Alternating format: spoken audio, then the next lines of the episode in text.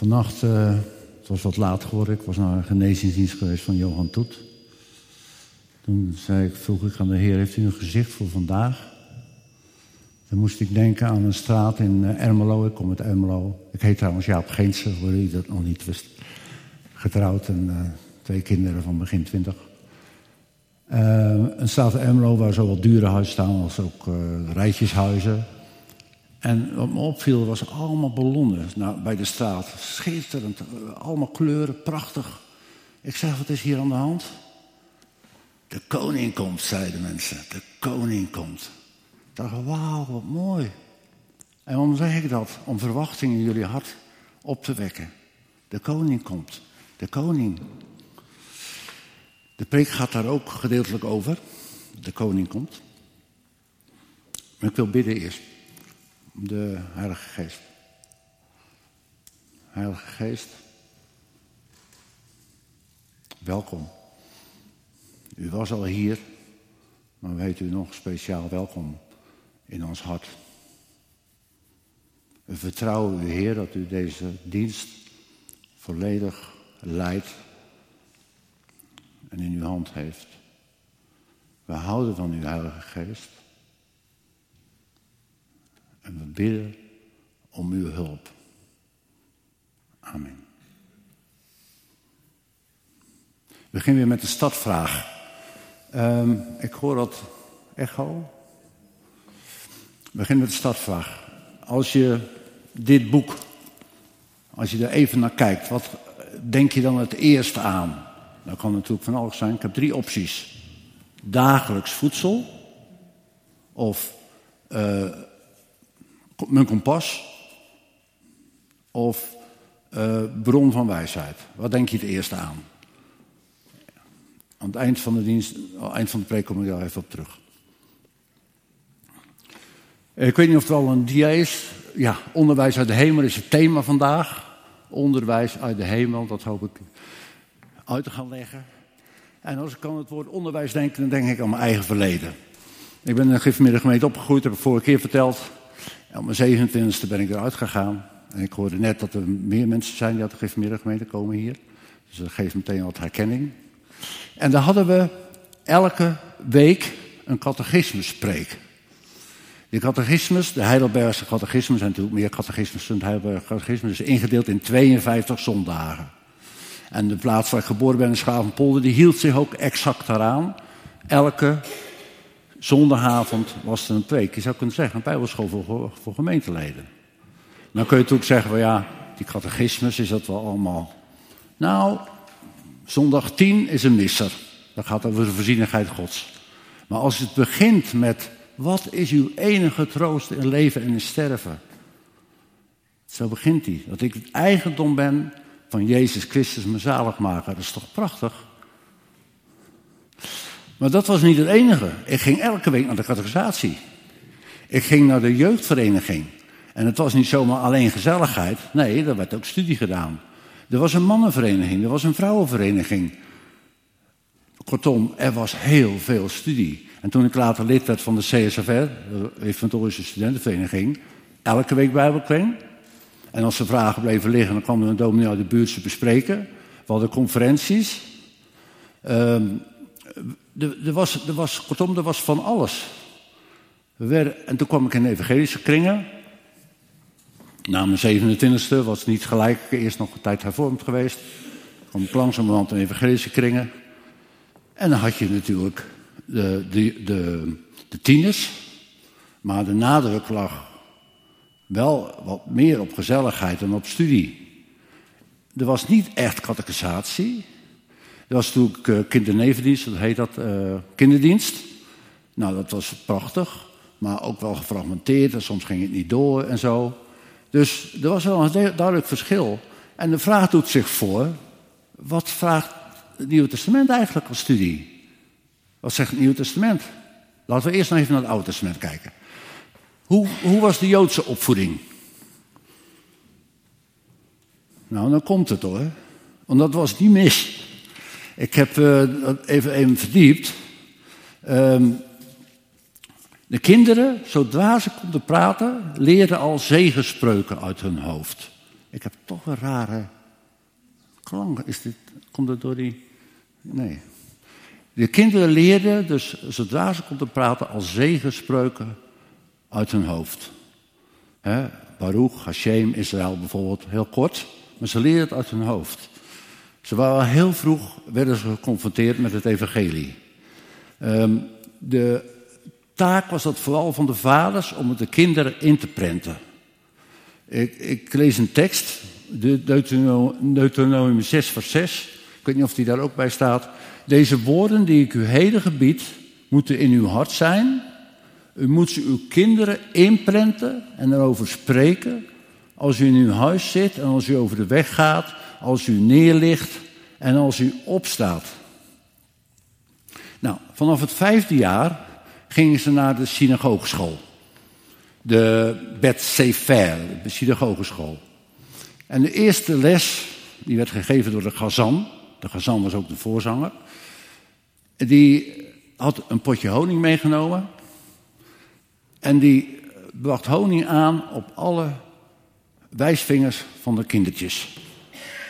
En toen zei hij, nu mag je proeven aan die honing. En dan gaf hij de woorden mee, die mag ik zien. Mogen Gods woorden zoet als honing zijn voor jullie mond. Mogen Gods woorden het meest verrukkelijke zijn dat jullie ooit hebben geproefd. Nou, dat staat ook in Psalm? Psalm 119, vers 103. Hoe zoet zijn die woorden van mijn gehemelte, zoeter dan honing van de mond, in de mond. Dus die kinderen hadden al heel vroeg de grote waarde van het woord van God bijgebracht. Al heel vroeg. Dat het als honing in je mond is.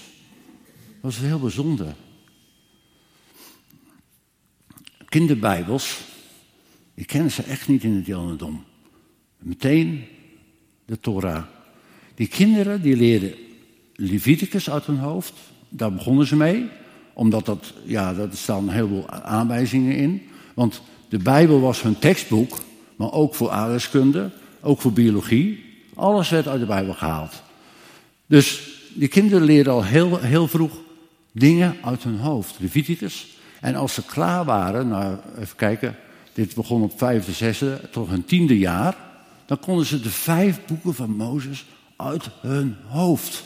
Kun je dat voorstellen? Kunnen wij dat ons nu voorstellen? De vijf boeken van Mozes uit hun hoofd? Ik kan me het niet voorstellen. Maar dat was, dat was echt zo. Of dat is nog in sommige kringen echt zo. Nou, als ze dan eh, heel goed waren, dan gingen ze naar de bed Talmud. De kinderen. Dat deden dus niet alle kinderen.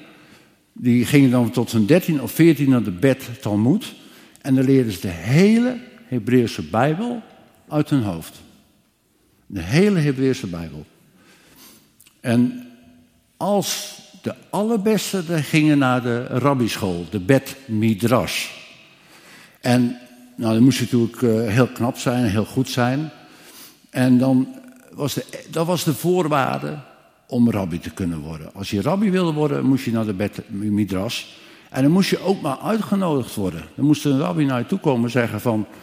neem mijn juk op je. Dat zei hij dan tegen de leerlingen. En die gingen dan naartoe. En het was een eer voor ouders. Die zeiden dan, mogen het stof van de rabbi je bedekken. Met andere woorden, klooster achteraan.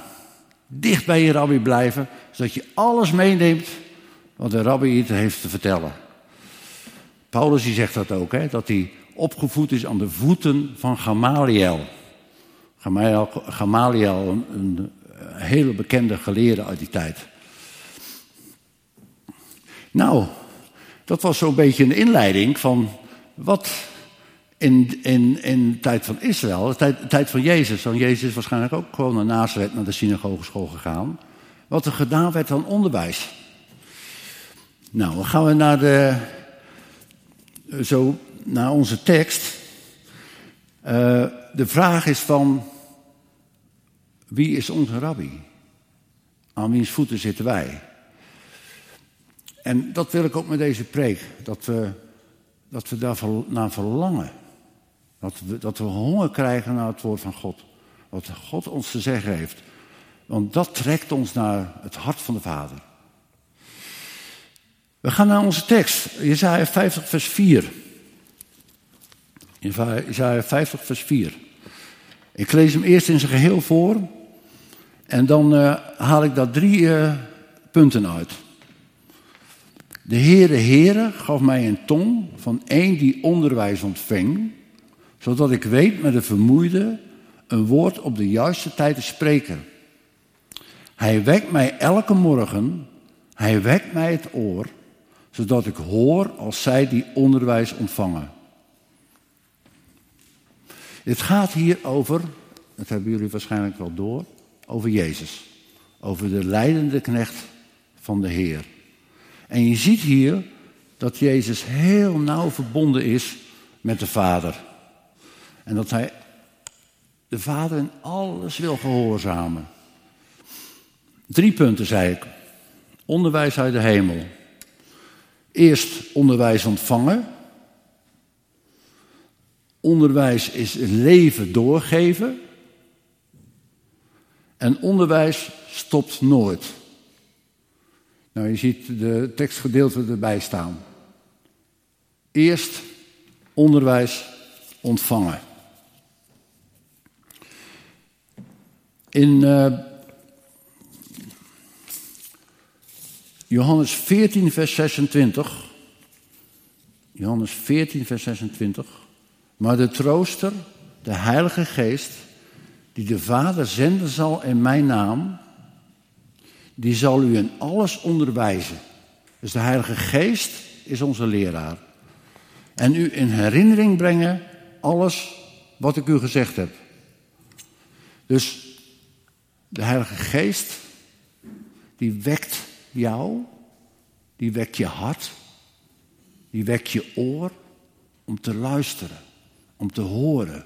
Heer, wat heeft u te zeggen? En als dat hart niet open staat, niet gewekt is, niet verlangt, dan kan het gebeuren wat, wat Paulus in Hebreeën 5 vers 11 zegt. Over hem hebben wij veel dingen te zeggen die moeilijk zijn om te uit te leggen, omdat u traag geworden bent in het horen. Als ons hart niet open staat en niet gewekt is, dan worden we traag in het horen. Nou, je kunt het voor jezelf wel invullen wat het betekent. Hè? Dan blijft de Bijbel dicht. En dan ben je niet elke zondag hier. Want hoewel u gelet op de tijd leraar zou moeten zijn, hebt u weer iemand nodig die u onderwijst in de grondbeginselen van de woorden van God. U bent geworden als mensen die melk nodig hebben en niet vast voedsel. Als je onderwijs ontvangt, dan kun je spreken tot anderen. Je moet eerst zelf, eerst moet de Heer zelf tot je gesproken hebben, voor je kan spreken tot een andere. Paulus zegt, ik troost, ik wil jullie troosten met de troost waarmee ik zelf getroost ben. Nou, dat was uh, punt 1. Punt 2. Ik weet met een vermoeide een woord op de juiste tijd te spreken. We hebben een heel mooie tekst in Matthäus 9, vers 36. Daar staat ook het woord vermoeid in, daarom heb ik hem gekozen. Toen hij de menigte zag, was hij, met innerlijke, was hij innerlijk met ontferming bewogen over hen, omdat ze vermoeid en verstrooid waren, zoals schapen die geen herder hebben. Jezus zag de menigte en hij was innerlijk met ontferming bewogen. wat deed hij toen? Dat staat erbij in Marcus 6, vers 34. En hij begon hun veel dingen te onderwijzen. Als je vermoeid op van een dag thuis komt, dan heb je je neiging om tv aan te zetten misschien, of verstrooiing te zoeken. Maar Jezus die begon hun veel dingen te onderwijzen. Dus we zouden eigenlijk het woord van God erbij moeten pakken. En zeggen van Heer, ik ben vermoeid. Ik heb het al gehad vandaag. Wat zegt u? Afgelopen, uh, wat was het, donderdag spraken we met elkaar de Bijbelschool studenten. Dat studenten die bij ons binnenkomen. Soms zijn sommigen zijn al heel ver, maar sommigen die hebben allerlei problemen. En dan heb je als school de neiging om daar veel tijd in te steken. Veel aan coaching te doen. Maar we proberen onszelf er steeds van te weerhouden. Natuurlijk begeleiden we studenten, we hebben een decaan. Hè, want die wil het onderwijs door kan gaan. Maar we zeggen, het woord, het woord moeten doen. En ze zijn hier nog maar net begonnen. Hè. We zijn nu in uh, oktober. We zijn zes weken, vijf weken bezig. Logisch, het woord is nog nieuw. Het, is, het moet nog helemaal verwerkt worden. Nee, geef het de tijd. Want het woord, als het woord tot je spreekt, dan worden problemen opgelost. Ik uh, heb hier een citaat van, uh, als je het wil weten, moet je aan, aan de hand om me vragen. My friend, for every area of weakness, failure or defeat that you may be exper experiencing right now, I assure you that there is some wrong believing in that area.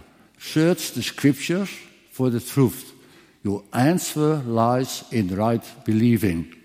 Voor ieder terrein waarin je zwak bent, faalt of nederlaag ervaart, kan ik je verzekeren dat er sprake is van verkeerd geloven. Dat is een boute uitspraak, hè? Onderzoek de schriften voor de waarheid. Jouw oplossing ligt in het juiste geloven. Hier wordt gezegd, de schrift heeft een antwoord op jouw problemen. Dat kost soms tijd om dat te vinden, maar het antwoord is er absoluut.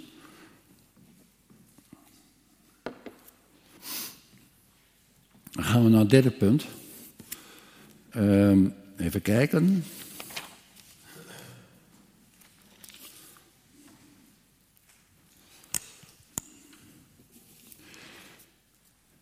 Hij wekt mij elke morgen. Hij wekt mij het oor, zodat ik hoor als zij die onderwijs ontvangen. Jezus kreeg elke morgen onderwijs van zijn vader. Misschien wat er, wat die dag zou gebeuren. Hij wekt mij elke morgen. Dus onderwijs is elke dag. Dat, dat, stopt niet, dat stopt nooit. Dat gaat altijd door. Je ziet het heel mooi geïllustreerd. In de eerste plaats in Jezus zelf. Die staat net voor zijn lijden en sterven. En er zijn drie hoofdstukken handelingen uh, in, in Johannes. waar hij de discipelen uitleg geeft. Net voor zijn lijden en sterven. Zo belangrijk is onderwijs. En je ziet het ook in Handelingen 5 vers 19. Daar staat de tekst. Het gaat over uh, Johannes en Petrus. Die zijn, die zijn uh, gearresteerd. Die zitten in de, in in de gevangenis. Uh, want er was een soort opwekking uitgebroken. Dat was die 3000 bekeren bij de Pinkstdag was ook een opwekking. Maar nu, nu was zelfs de schaduw van Petrus, daar waren mensen al door genezen. Het was heel bijzonder wat daar gebeurde.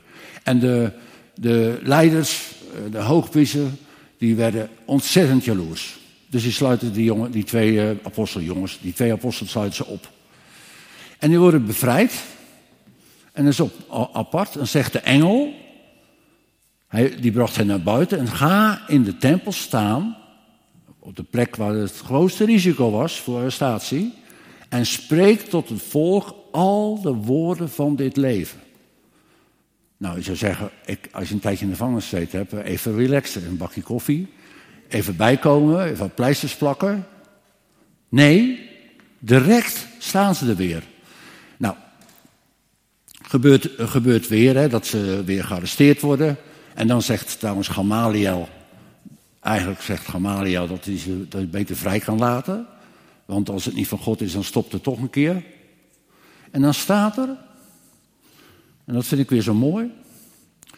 Um, en ze hielden niet op, iedere dag in de tempel en bij de huizen onderwijs te geven en Jezus Christus verkondigen. Dus ik begon, ik stelde die vraag in het begin van, hoe zit dat in evangelische kringen met het onderwijs? Is dat wel volgens het Nieuwe Verbond, het Nieuwe Testament? Nou, hier heb je je antwoord. Ja. Elke dag, iedere dag in de tempel en bij de huizen onderwijs te geven en Jezus Christus te verkondigen. We zien het ook, en dat is de laatste tekst hierover, Handelingen 19, vers 9. Maar toen sommigen verhard werden, dat zijn Joden in de synagogen, en ongehoorzaam bleven, dus in Efeze trouwens, En tegenover de menigte kwaadspraken van de weg van de Here ging hij, Paulus, bij hen weg. En hij zonderde de discipelen af en sprak dagelijks in de school van een zekere Tyrannus. Dat was een sportschool. En dit gebeurde twee jaar lang, zodat allen die in Azië wonen het woord van de Heer Jezus hoorden, zowel Joden als Grieken. Elke dag, twee jaar lang. Misschien op Sabbat was het misschien anders, dat weet ik niet. Dat is nog eens, dat is nog eens een bijbelschool, hè? Een fulltime bijbelschool zou je kunnen zeggen. Onderwijs stopt dus nooit. En ik, ik vind dat we zo gezegend zijn met YouTube. Vinden jullie dat ook? Man, wat een goed onderwijs kun je daarop vinden. Toen moet je wel even schiften. Hè? Dat leer je ook wel. Maar dat is fantastisch. Je gaat op de bank zitten, je pakt je telefoon en je hebt goed onderwijs. Geweldig. En je leert gaandeweg wel, of door adviezen van anderen, wat mooie, mooie predikers zijn. Die vol van, vol van de Heilige Geest zijn. Want dan gaat het om dat je vol van de Heilige Geest bent. En met twee teksten wil ik uh, dan uh, het preekgedeelte afsluiten. Lucas 4, vers 4. Het gaat over de verzoek in de woestijn. En Jezus antwoordde hem, de Satan, er staat geschreven dat de mens van brood alleen niet zal leven, maar van elk woord van God. Nou, brood eet je dagelijks, toch?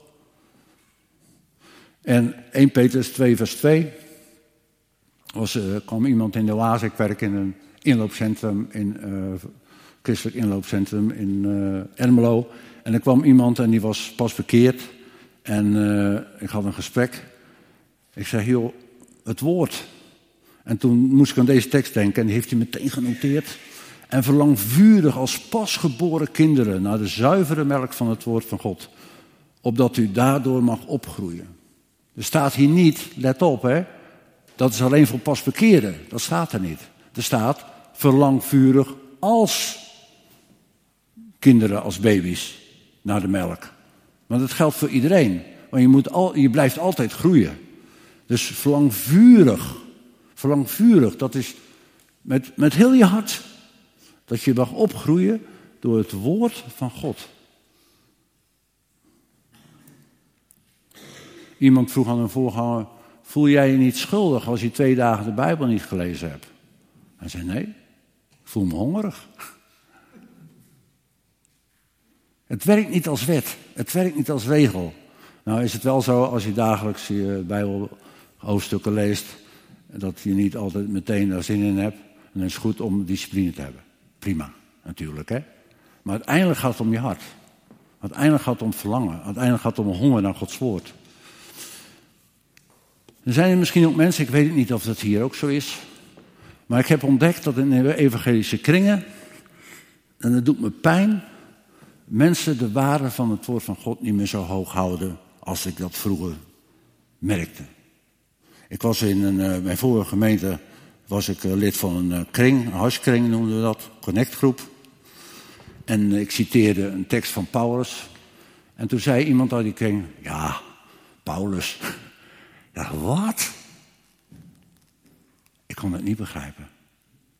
Hoe kun je zo over het woord van God denken en dan over Paulus, waarvan, nou, die ik zo diep respecteer. Waar hij, wat de, de, de inzichten die hij heeft gekregen van de Heilige Geest, dat is geweldig. Dat is gigantisch.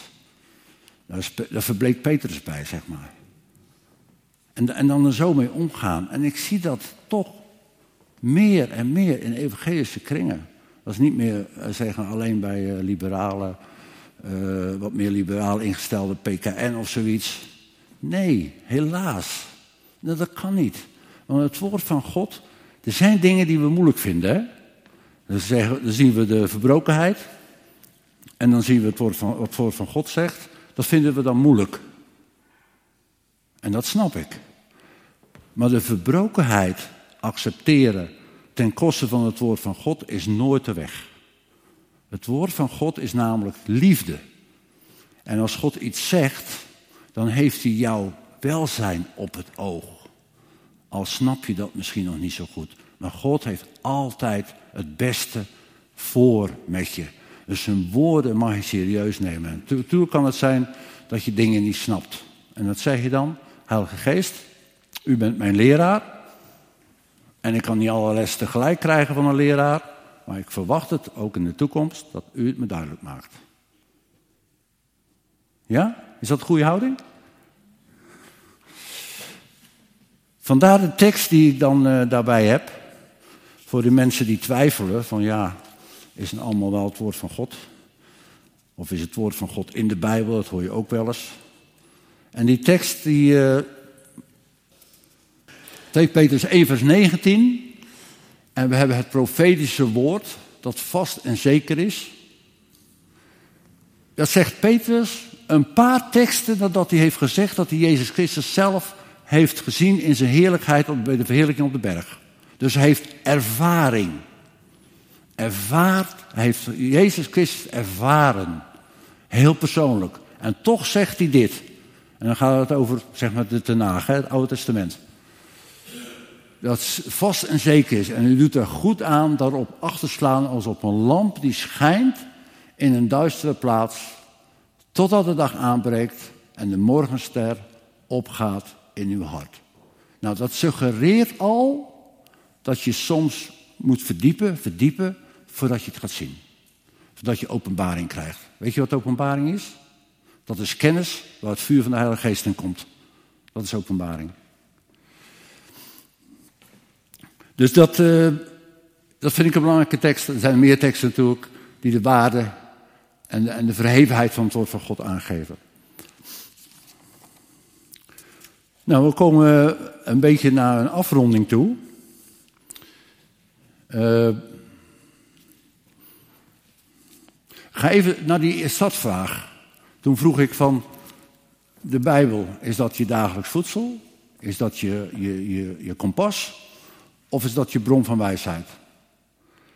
Ik kan je verzekeren, dat is mijn ervaring, als het je dagelijks voedsel is, dan wordt het automatisch ook je kompas en automatisch ook je bron van wijsheid. Dat gaat niet anders, dat kan niet anders. Omdat God steeds meer kan spreken. Steeds meer kan spreken. Maar we hebben het over dagelijks onderwijs. Hè? En ik, ik ken mensen die gewoon elke dag een paar preken beluisteren op internet. Ik doe het ook wel, het zijn ook wel dagen dat ik doe, maar dat, dat is wel te veel gevraagd. Dat is ook geen verplichting. Maar die hebben een verlangen om God beter te leren kennen. En om dicht bij Hem te blijven.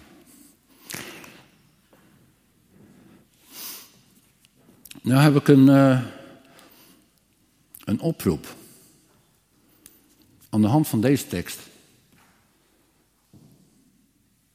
Matthäus uh, eh, 13, vers 52. Daarom iedere schriftgeleerde. Het gaat nu over de schriftgeleerden van het Nieuwe Testament. Hè? Schriftgeleerde heeft soms een beetje negatieve klanken bij ons. Maar dit is, dit is heel positief bedoeld. Een schriftgeleerde van het Nieuwe Testament. Iemand die de Bijbel kent. Iedere schriftgeleerde in het koninkrijk der hemelen onderwezen. Dat wist je niet, hè? Schriftgeleerden in het koninkrijk der hemelen zijn er dus ook. Is gelijk aan de Heer des huizes, die uit zijn voorraad nieuwe en oude dingen tevoorschijn haalt. Is dat een wens bij jullie? Dat als je met iemand in gesprek gaat, maakt niet uit met wie, dat je altijd wel iets kunt zeggen uit het woord. Dat je iets tevoorschijn kunt halen van de dingen die je zelf bent doorheen gegaan, die je zelf hebben geraakt. Dat je iets uit je voorraadkamer kan halen. We zijn natuurlijk allemaal op weg, hè? Ik ben ook in op weg. Ik hoorde van de stichter van de Bijbelschool een, uh, een les van de week en die zei: Ja, ik heb hier in mijn hoofd zitten allemaal, allemaal laadjes over allemaal onderwerpen. En dan kom ik ergens waar een bepaald onderwerp nodig is, komt het laadje er zo uitzetten. En dan kan ik ook zo al die teksten kan ik noemen uit mijn hoofd. Nou, dat is natuurlijk prachtig dat iemand dat kan. En dat is zo nuttig, van hij sprak uh, in kerken, uh, soms wekenlang, steeds in andere kerken. En soms dan kwam daar, had hij iets bedacht om te over te spreken onderwerp. En dan was daar een oneenigheid in de kerk. Nou, dan pakte hij een ander laadje, ging hij daarover spreken. Dat is natuurlijk mooi, maar hij had dus een voorraadkamer. Laat me even zien die voorraadkamer. Waarvan alles in stond. Waar hij altijd kon uitputten. En ik heb ook een klein voorraadkamertje, heel klein nog. Maar ik kan uit dingen putten. Dus zoals nu in de oase, die onverwachte bezoekers, kon ik dingen noemen. Anders had ik gewoon die tekst van zijt zeer begeerig, was oude vertaling. Zijt zeer begeerig naar de onvervalste melk. Had ik anders niet kunnen noemen. Maar dat, dat weet je dan, dat heb je geleerd. Ik moest wel even zoeken waar die stond precies. Ik wist in Peters, maar ik wist niet precies waar. Maar dat geeft niet. Het is handig als je het weet, maar het hoeft niet per se. Dus je mag uit je voorraadkamer. Dan heb ik dus een oproep aan jullie. En zou je dan willen gaan staan? We zitten allemaal lekker uh, een beetje achter. Nee, nee, nee, nee sorry. dat bedoel ik niet. Als je ja wil antwoorden op de oproep. En de oproep is: Wil ik zo iemand worden? Als je het al bent, hoeft het niet hoor. Wil je zo iemand worden met een voorraadkamer van het woord van God, waaruit je kan putten, waaruit je kan putten als het nodig is. Wil je zo iemand worden? Ga dan staan en dan wil ik voor je bidden.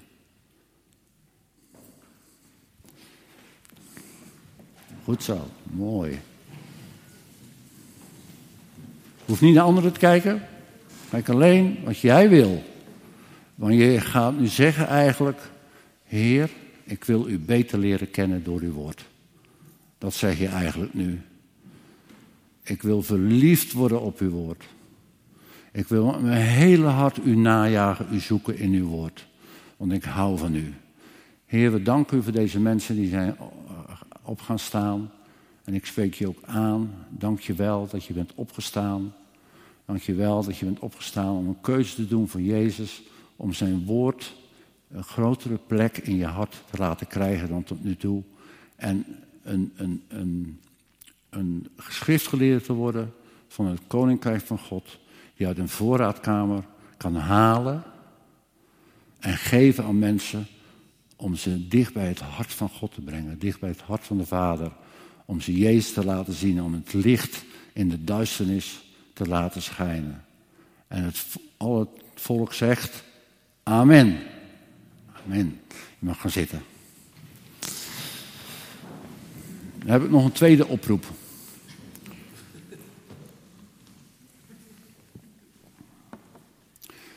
Gisteren had ik een, moest ik een les geven op de, op de Bijbelschool. Trouwens, dit was onverwacht, die was ook onverwacht. Dat hoorde ik donderdag pas. en uh, de les ging over hoe presenteer je het evangelie aan mensen die onbekeerd zijn. En toen, uh, toen zei ik van ja, ik ga spreken zondagmorgen. Er waren twee mensen die zeiden, het is zo belangrijk om altijd ook een oproep te doen om Jezus te leren kennen. Ook in de evangelische gemeente. Was iemand die zei van ja, ik ben opgegroeid in een evangelische kring en mijn ouders waren evangelisch en gingen naar de kerk.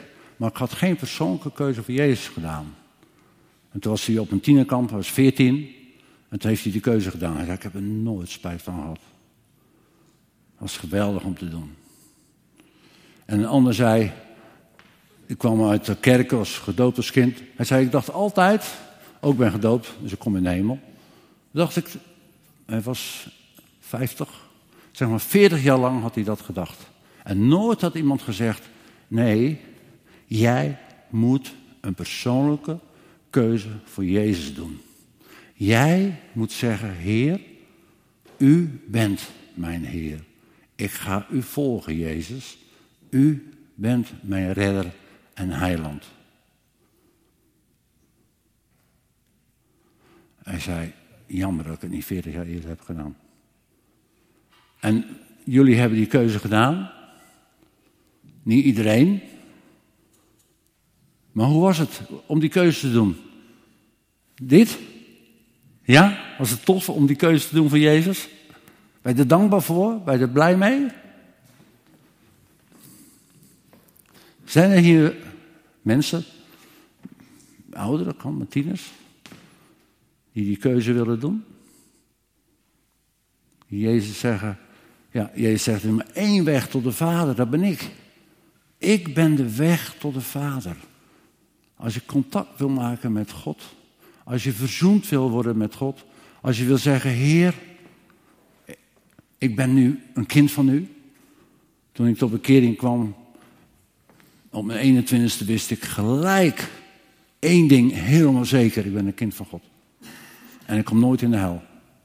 Absoluut zeker. En die zekerheid is nooit meer weggegaan. Het is zo belangrijk dat je die keuze doet. En het is jouw vrije wil. Het heeft geen enkele zin om je te laten opjutten door een prediker of door iemand. Het is jouw keuze. Maar de, de, de Jezus, die kijkt je aan en zegt, wil je bij me horen? Wil je mij gaan volgen? En in de kader van de preek wil je dat ik je leraar word, je meester, maar vooral je Heer. Wil je je aan mij onderwerpen? Is er iemand die het lef heeft om op te staan en naar voren te gaan en hier te gaan staan? Om de keuze voor Jezus te doen? Ik weet niet of jullie dat gewend zijn, omdat dat, de prediker dat zegt. Is er iemand? Het helpt om het in het openbaar te doen, hè? om mensen om je heen te laten weten, ik heb gekozen. Nog één keer. Is er iemand die het lef heeft om naar voren te gaan en te zeggen, Jezus, ik wil voor u kiezen.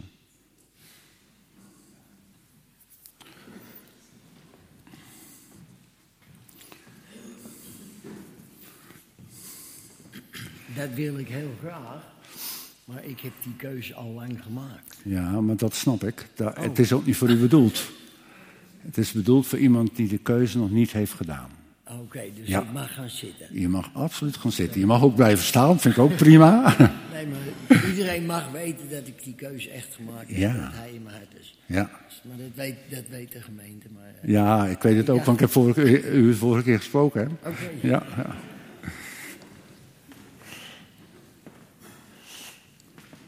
Nou, als dit niet het moment is, dan uh, sluiten we de dienst af met gebed. Ja?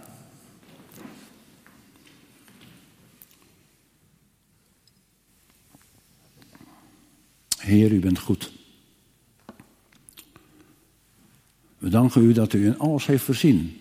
U heeft ervoor gezorgd dat we een Bijbel hebben, dat we een vertaling hebben in het Nederlands. En nu in deze tijd dat we overal toegang hebben tot fantastisch onderwijs. Wat spreekt van uw liefde en van uw genade, van de overvloed en van de geest. Heer, we danken u voor deze dienst. We danken u, Heer, dat u ons harten heeft aangeraakt. Dat u voedsel heeft gegeven vanuit uw woord. We loven en we prijzen uw naam. We danken u, Heer, dat u met ons meegaat. Dat het niet de dienst alleen is waar we aangeraakt worden, maar dat we naar huis gaan. Dat u bij ons bent, met ons gaat. En dat de Heilige Geest steeds woorden in ons oor wil fluisteren. Ik hou van je. Ik ben met je. Wees niet bang. Zie niet op tegen de volgende dag. Want ook dan zal ik voorzien. Dank u, Jezus, voor uw liefde. Amen.